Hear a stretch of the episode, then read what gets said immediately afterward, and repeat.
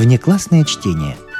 Классное чтение для всех вне класса. Не включенные в курс литературы. Неизвестное произведение известных авторов. Стефан Цвейк. Принуждение.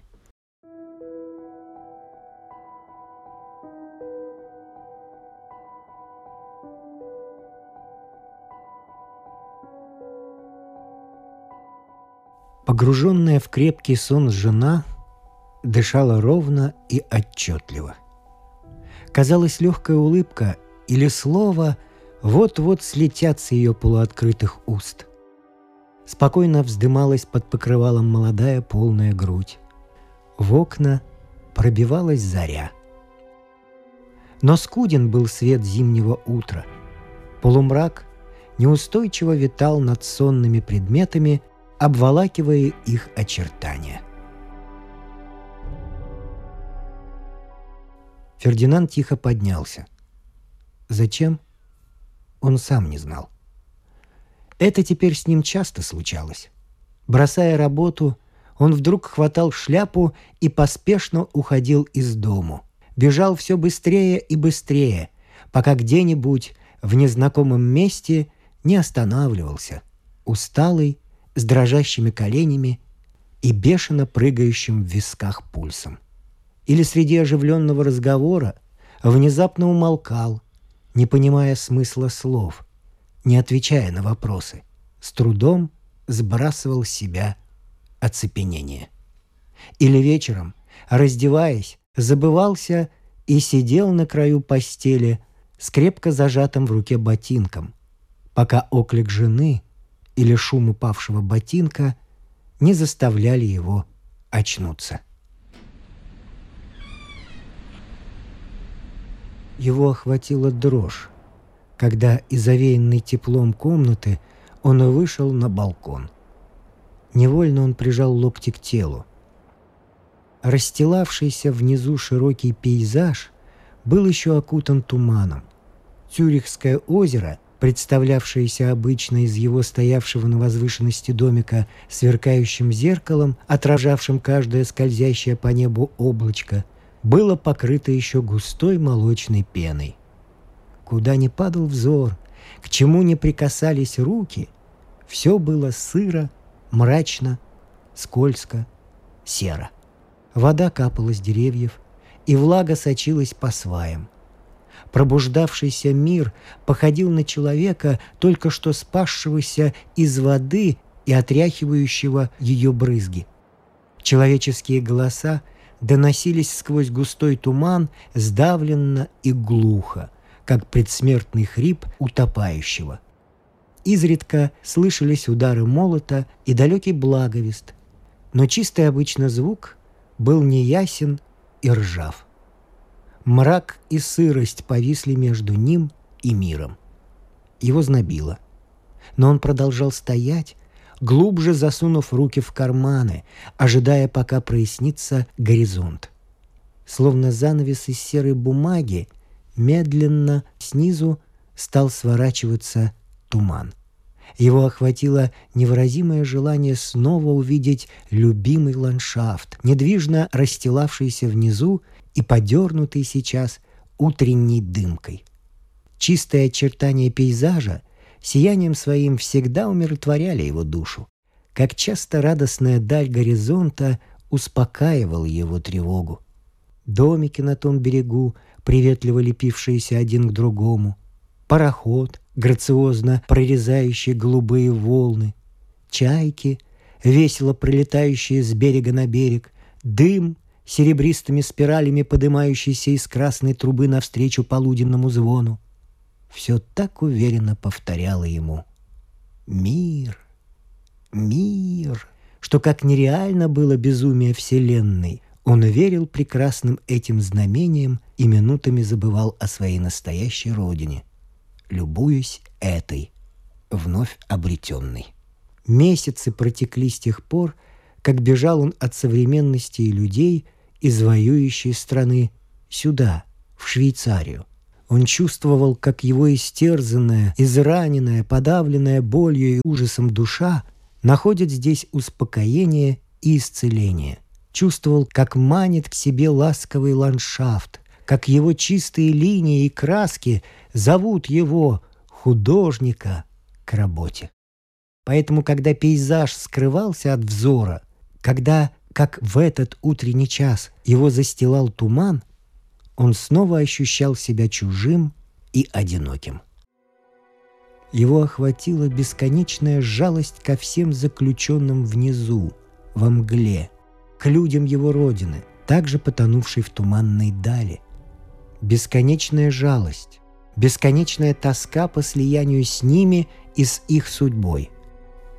Откуда-то из тумана донеслись в это мартовское утро четыре удара церковного колокола, и потом, словно сами себе возвещали они время, еще восемь более звонких. И сам он ощутил себя словно вознесенным на колокольню, невыразимо одиноким. Мир расстилается перед ним, а за ним, погруженная в сумерки сна, покоится его жена. Всей душой захотелось ему разорвать эту мягкую завесу тумана, ощутить хоть какие-нибудь признаки пробуждения жизни. Когда он пристально всмотрелся вниз, ему показалось, что в сером тумане, там, где кончается деревня и дорога короткими извилинами поднимается в гору, что-то медленно движется. Не то человек, не то зверь. Это еле видное маленькое существо приближалось, вселяя в него радость сознания, что еще кто-то бодрствует и возбуждая любопытство, жгучее и болезненное. На перекрестке где дороги расходились, одна в соседнее селение, другая сюда, наверх, появилась серая фигура. На мгновение она, как бы отдыхая, замедлила шаг. Потом неторопливо стала взбираться по тропинке на холм. Беспокойство овладело Фердинандом. «Кто этот чужой?» — подумал он. Какая сила выгнала его в это утро, как и меня из тепла и сумрака комнаты? Не ко мне ли он? И что ему нужно от меня? Теперь, вблизи сквозь рассеявшийся туман, он узнал его. Это был почтальон. Каждое утро, когда церковные часы били восемь, он взбирался сюда, наверх. Фердинанду знакомо было его неподвижное лицо с рыжей, слегка посидевшей морского типа бородой, в синих очках. Его фамилия была Нусбаум. Фердинанд же прозвал его «щелкунчиком» за деревянность движений и важный вид, с которым он перебрасывал свой большой черный кожаный мешок на правую сторону, передавая с величественным видом письма. Фердинанд не мог удержаться от улыбки, глядя, как почтальон, тяжело ступая шаг за шагом с мешком, переброшенным через левое плечо, старается придать своей мелкой походке значительный вид. Но вдруг он почувствовал дрожь в коленях. Его рука, поднятая к глазам, опустилась, словно чужая. Тревога, сегодняшняя, вчерашняя, тревога всех последних недель с новой силой охватила его вдруг. Ему показалось, что человек этот шаг за шагом приближается к нему — направляется к нему одному.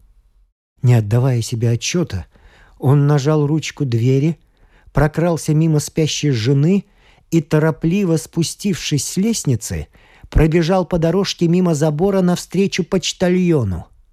У садовой калитки он с ним столкнулся. «Есть у вас что-нибудь для меня?» Почтальон поднял кверху отсыревшие очки. «Да-да», он одним взмахом перебросил черный мешок на правую сторону и перебрал кипу писем своими влажными красными от утреннего заморозка, похожими на дождевых червей, пальцами. Фердинанд дрожал. Наконец, почтальон вытащил письмо.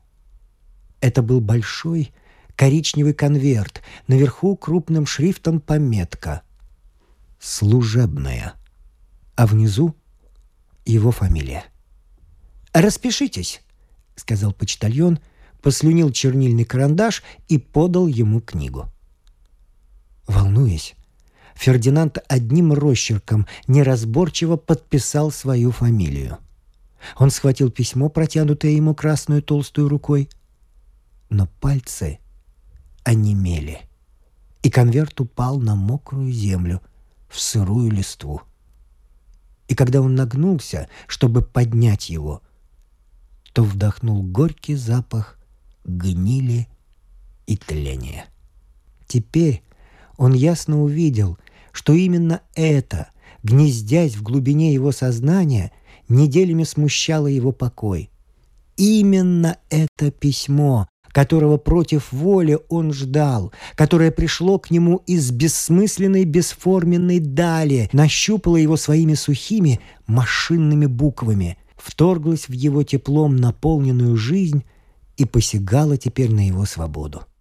Он предчувствовал его, как всадник в разведке чует в гуще зеленых деревьев направленное на него незримое холодное дуло, и в нем маленький кусочек свинца, стремящийся проникнуть в живое тело.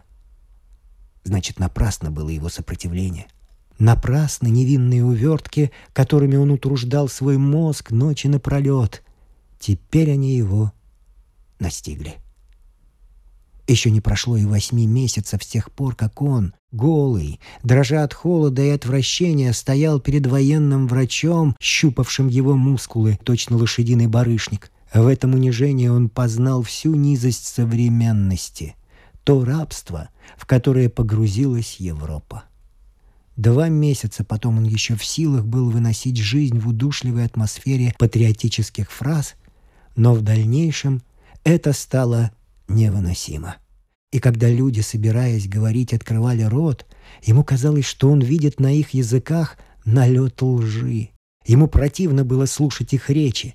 Вид дрожащих от холода женщин, усевшихся ранним утром с пустыми мешками на ступеньках рынка, разрывал ему сердце. Со сжатыми кулаками бродил он и чувствовал, каким злым и нетерпимым он становится, отвратительным себе самому в бессильном своем гневе. Наконец ему удалось, благодаря протекции, попасть с женой в Швейцарию. Когда он переступил границу, кровь бросилась ему в голову. Он должен был прислониться к столбу, ноги подкашивались. Он снова ощутил человека, жизнь, работу, волю, силу. Его грудь ширилась, вдыхая свободу. А родина теперь значила для него лишь насилие. Чужбина — Европа стала для него мировым отечеством. Но недолго владело им радостное чувство облегчения. Страх снова вселился в него. Он чувствовал, что самым своим именем он втянут еще в эту кровавую гущу, что что-то ему неведомое и непонятное знает о нем и не отпускает его. Он чувствовал, что бдительное холодное око направлено на него откуда-то из неведомого пространства. Он замкнулся в себе, углубился в свой внутренний мир, не читал газет, чтобы не прочесть там приказов о явке, менял квартиры, чтобы стереть свои следы, заставлял письма посылать на имя жены и до востребования, избегал людей, чтобы избежать расспросов. Города он не посещал, посылая жену за полотном и красками. В полной неизвестности потонуло его существование в этой деревушке у Цюрихского озера, где он снял у крестьян маленький домик. Но он знал все же. В одном из ящиков лежит среди сотен тысяч листков один листок. И он знал, в один прекрасный день где-нибудь когда-нибудь откроют этот ящик. Он слышал, как его отпирают. Слышал стук пишущей машины, выстукивающей его имя. И знал, что письмо пойдет путешествовать, пока, наконец, не настигнет его. И вот, вот оно шелестит между его пальцами, холодное ощутимое,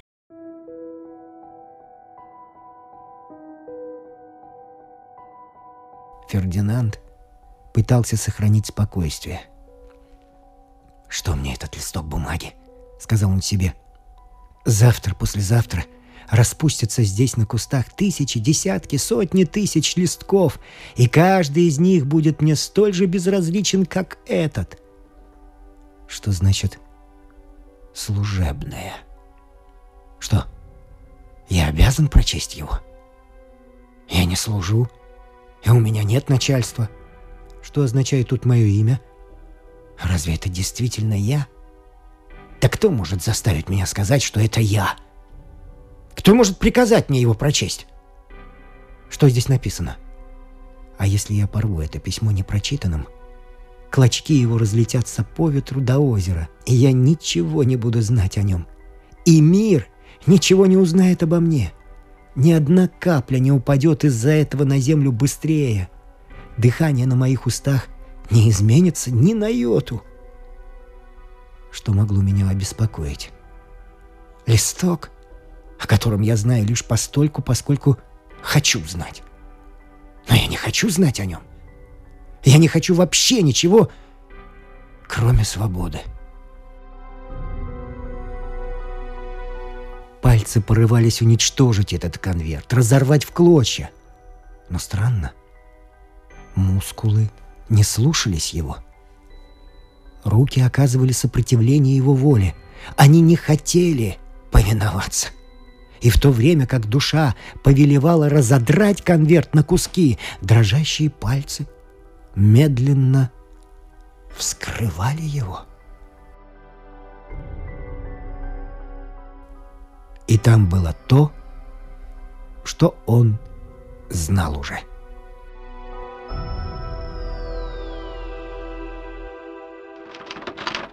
номер 74.729F. По приказу командира округа в М.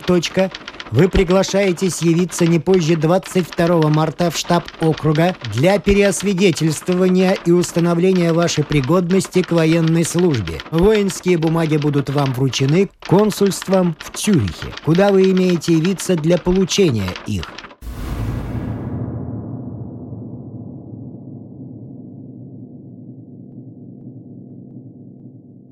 Когда через час он снова вошел в комнату, его встретила с приветливой улыбкой жена с пучком весенних цветов в руках.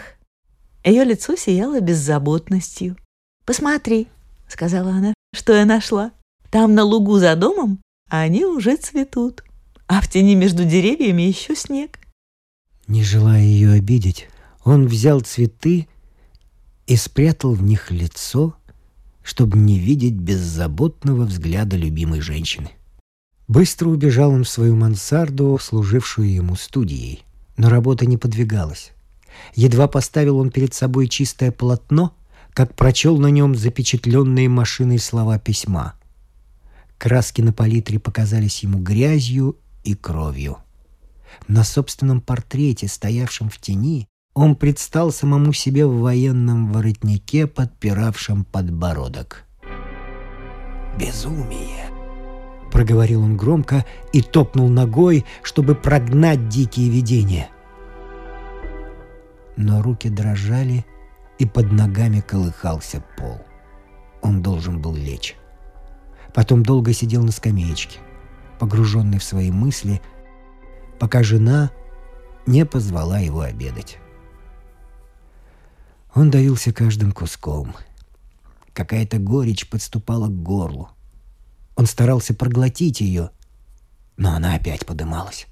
Он сидел с опущенной головой, безмолвно, но заметил, что жена следит за ним. Вдруг он почувствовал тихое прикосновение ее руки. «Что с тобой, Фердинанд?» Он не ответил. «Неприятное известие?» Он кивнул головой. Военная служба? Он опять кивнул головой. Она молчала. Молчал и он. Тяжестью и гнетом нависла одна и та же мысль, отодвинула в сторону все предметы в комнате. Разрослась и прилипла к начатым блюдам. Она ползла мокрой улиткой по их затылкам, вызывая содрогание. Они не решались смотреть друг на друга и сидели, сгорбившись, обремененные невыносимой тяжестью нависшей над ними мысли. Ее голос звучал надтреснуто, когда она, наконец, спросила, «Они направляют тебя в консульство?» «Да». «И ты пойдешь?» Он вздрогнул. «Я не знаю. Все-таки нужно пойти». «Почему нужно?» «Почему?» «В Швейцарии у них нет власти над тобою. Ты здесь свободен. Что это такое? Какую власть над тобой мыслящим, свободным, имеет этот клочок, написанный каким-то несчастным писарем. Что он может с тобой сделать? Может, не бумага, а тот, кто послал ее? Кто послал? Что это за человек? Машина. Большая машина для убийства. Но тебя она не схватит. Она схватила уже миллионы. Почему же ей не схватить меня? Потому что ты этого не хочешь. Те другие тоже не хотели. Но они не были свободны. Они стояли под перекрестным огнем и потому и пошли. Никто не шел добровольно. И никто из Швейцарии не вернулся бы в этот ад. Она подавила свое волнение, видя, как он страдает. Жалость к нему, как к ребенку, охватила ее. «Фердинанд», — сказала она, прижимаясь к нему, — «попытайся обдумать все совершенно спокойно. Ты напугана, я понимаю, что можно растеряться, когда набрасывается этот коварный зверь. Подумай-ка, ведь мы ждали письма. Сотни раз мы допускали возможность его получения. И я гордилась тобою, потому что знала, что ты разорвешь его в клочья и не согласишься пойти убивать людей. Разве ты не помнишь? Я помню, Паула, помню. Но... Не отвечай теперь. Ты сейчас под их влиянием. Вспомни наши беседы. Черновик, который ты готовил, он лежит в левом ящике. В нем ты сообщаешь, что никогда не возьмешь в руки оружие.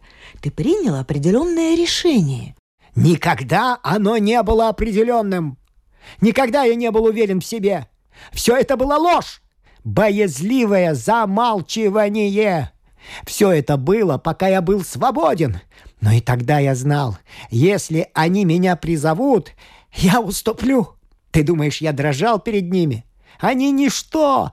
Нет, я дрожал перед собой. Я знал, что как только они меня призовут, я пойду. «Фердинанд, ты хочешь пойти?» «Нет, нет, нет!» — топнул он ногой. «Я не хочу, не хочу. Все во мне восстает против этого. Но я пойду против собственного желания. В этом и заключается весь ужас их могущества, что служишь им против своего убеждения. Если бы только можно было сохранить волю. Но когда у тебя в руках такая бумага, воля парализуется подчиняешься, становишься школьником. Учитель вызывает, встаешь и трепещешь. Но Фердинанд кто же зовет? Отечество? Писарь! Канцелярский служитель, которому скучно. Даже государство не имеет права принуждать совершать убийство. Не имеет права. Я знаю, я все знаю. Процитирую еще Толстого. Я ведь знаю все аргументы. Но разве ты не понимаешь? Я не верю чтобы они имели право меня призвать. Я не обязан идти. У меня только одна обязанность — быть человеком и работать. У меня нет отечества вне человечности. Нет у меня стремления убивать людей. Я все знаю, Паула. Все. Я вижу все так же ясно, как ты. Но я уже в их власти. Они меня призвали, и я знаю, несмотря ни на что, я пойду. Почему? Почему, спрашиваю я, почему? Не знаю. Может быть, потому что я не герой и боюсь бежать. Этого нельзя объяснить. Существует какое-то принуждение. Я не могу порвать цепь, которая душит 20 миллионов людей. Не могу. Он закрыл лицо руками. Маятник над ним ходил размеренным шагом, как часовой перед гауптвахтой времени. Она вздрогнула. Тебя призывают. Я понимаю. И все же не могу понять, разве ты не слышишь и здесь призыва? Тебя здесь ничто не держит. Он встрепенулся. Мои картины? Моя работа? Нет, я не в состоянии писать. Я это понял сегодня. Я мысленно уже там, с ними. Работать теперь для себя, когда весь мир гибнет? Это преступление. Нельзя теперь думать о себе и жить для себя. Она встала и отвернулась. Я никогда не предполагала, что ты живешь только для себя. Я думала... Я думала, что я для тебя тоже представляю некоторую... некоторую ценность. Она не могла говорить. Слезы послышались в ее голосе. Фердинанд хотел ее успокоить. Но сквозь слезы в ее глазах блеснул гнев. «Иди», — сказала она. «Иди! Что я для тебя? Меньше, чем этот клочок бумаги. Иди, если хочешь». «Не хочу!» — стукнул он кулаком в бессильной злобе. «Не я хочу. Они хотят. Они сильны, а я слаб. Они точили свою волю тысячелетиями. Они организованы. Они до тонкости подготовились. А на нас все это свалилось, как гром с ясного неба. На их стороне воля, на моей нервы. Борьба неравная. Против машины не пойдешь. Будь это люди, можно было бы сопротивляться. Но это машина. Машина для убоя. Бездушный инструмент, без сердца, без рассудка. Против них ничего нельзя сделать. Можно, если нужно. Я могу, если ты не можешь. Если ты слаб, я не слаба. Я не отступлюсь перед этим вздором. Я не отдам живого существа за бумагу. Ты не пойдешь, пока у меня есть власть над тобою. Ты болен, я могу поклясться в этом. Ты соткан из нервов, ты содрогаешься от стука тарелок, это увидит каждый врач. Пусть тебя здесь освидетельствуют. Я пойду с тобой, я все скажу. Тебя, наверное, освободят. Нужно сопротивляться, нужно напрячь волю, стиснуть зубы. Вспомни Жано, твоего парижского друга. Три месяца он был под наблюдением в сумасшедшем доме. Они его измучили своим испытанием, но он держался, пока его не освободили. Нужно только показать, что не хочешь пойти. Нельзя уступать. Не о пустяках идет речь, не забудь. Тут посягают на твою жизнь, свободу, на все. Тут нужно сопротивляться. Сопротивляться?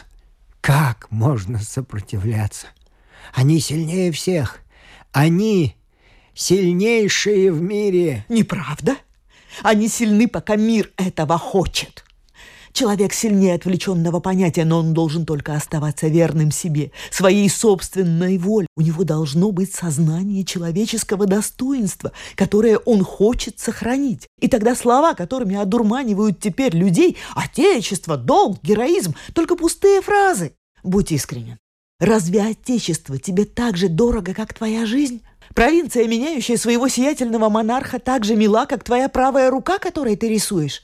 Веришь ты в иную справедливость, чем та невидимая, которую мы сами себе создаем кровью и духом? Нет. Я знаю, нет. Ты солжешь самому себе, если захочешь пойти. Но я ведь не хочу. Не в том дело. Ты вообще не умеешь хотеть. Тебя заставляют хотеть, и в этом твоя вина. Ты приносишь себя в жертву тому, что сам презираешь. Не лучше ли пожертвовать собой чему-нибудь более достойному? Жертвовать своей кровью за собственную идею – это я понимаю, но не за чужую. Фердинанд, не забывай, что если у тебя хватит воли остаться свободным, они покажутся тебе лишь злобными дураками. Но если ты этого не захочешь, и они тебя схватят, ты сам окажешься в дураках. Ты мне всегда говорил? Да, я говорил.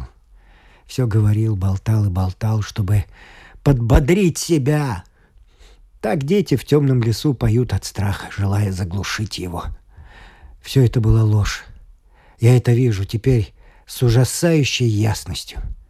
Я знал, я все время знал, что если они меня призовут, я пойду. Ты пойдешь? Фердинанд! Фердинанд! Нет, не я пойду, не я. Что-то во мне заставляет уже заставила пойти. Что-то встает во мне, как школьник перед учителем. Я трепещу и повинуюсь. И вместе с тем я слушаю все, что ты говоришь, и знаю, что все это верно и справедливо, гуманно и необходимо. Это единственное, что я должен сделать. Это я знаю. Знаю и то, что идти туда низость. И все же я иду. Что-то меня толкает. Можешь презирать меня, да я сам презираю себя. но я не могу иначе. Не могу! Не могу! Он стучал обоими кулаками по столу. В его взоре было что-то тупое, животное. Она боялась взглянуть на него. Боялась, чтобы любовь к нему не перешла в презрение. На накрытом еще столе оставалось еще мясо, холодное, похожее на падаль, и хлеб черный, смятый, словно отбросы. Чадный запах еды наполнял комнату. Ее охватило отвращение. Отвращение ко всему. Она открыла окно. Ворвалась струя свежего воздуха. Над ее слегка дрожащими плечами высилось голубое мартовское небо, и белые облака плыли поверх ее волос.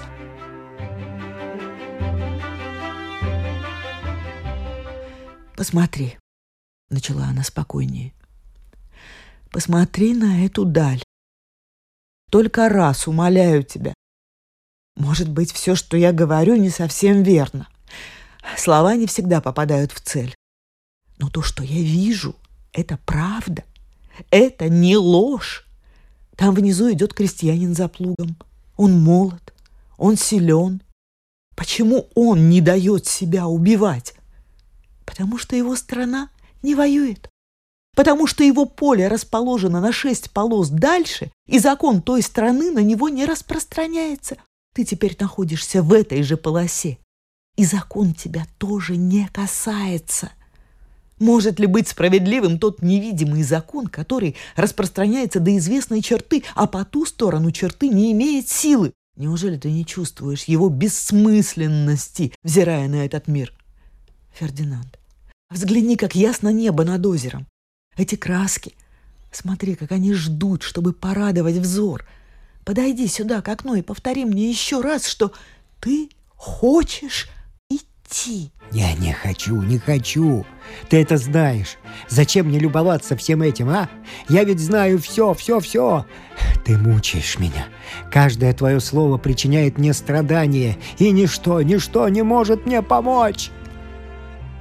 Она чувствовала, что его боль ослабляет ее волю. Страдание сломило ее силу. Она тихо повернулась к нему. Когда? Фердинанд, когда ты должен явиться в консульство? Собственно говоря, я еще вчера должен был явиться. Но письмо не дошло вовремя.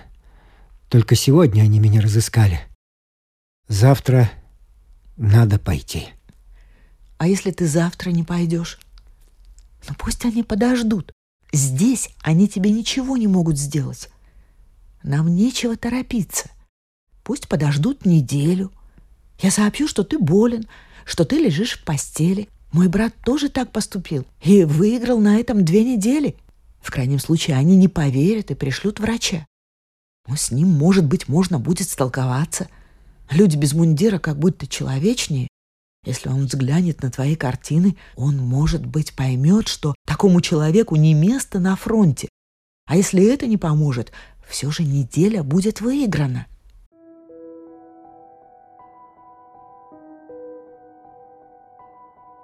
Он молчал, и в этом молчании она чувствовала сопротивление.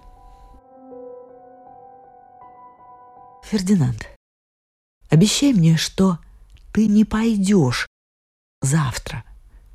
Пусть подождут. Нужно подготовиться. Ты теперь расстроен, и они могут сделать с тобой все, что захотят. Завтра они будут сильнее тебя. Через неделю ты, может быть, будешь сильнее их. Подумай о чудесных днях, которые мы с тобой проведем, Фердинанд. Фердинанд, слышишь меня? Она потянула его за рукав. Пустые зрачки глядели на нее. Смысл ее речи не отразился в этом остановившемся взоре. Лишь поднявшиеся из неведомых глубин горе и страх отражались в нем.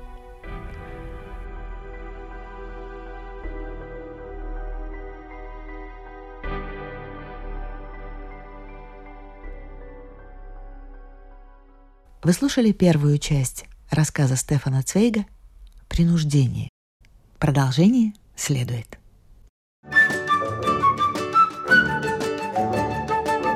Внеклассное чтение. Классное чтение для всех вне класса.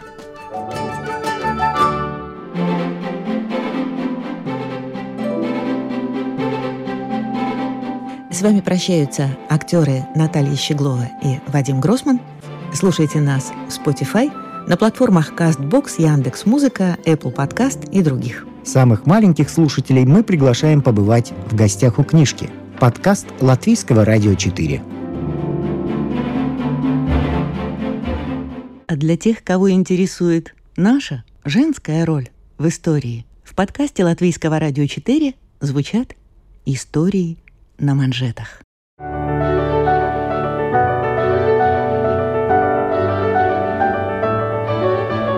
О знаменитых дамах своего да и нашего времени, о тех, чья жизнь стала отражением эпохи, об участницах или свидетельницах поворотных моментов в истории человечества, истории на манжетах.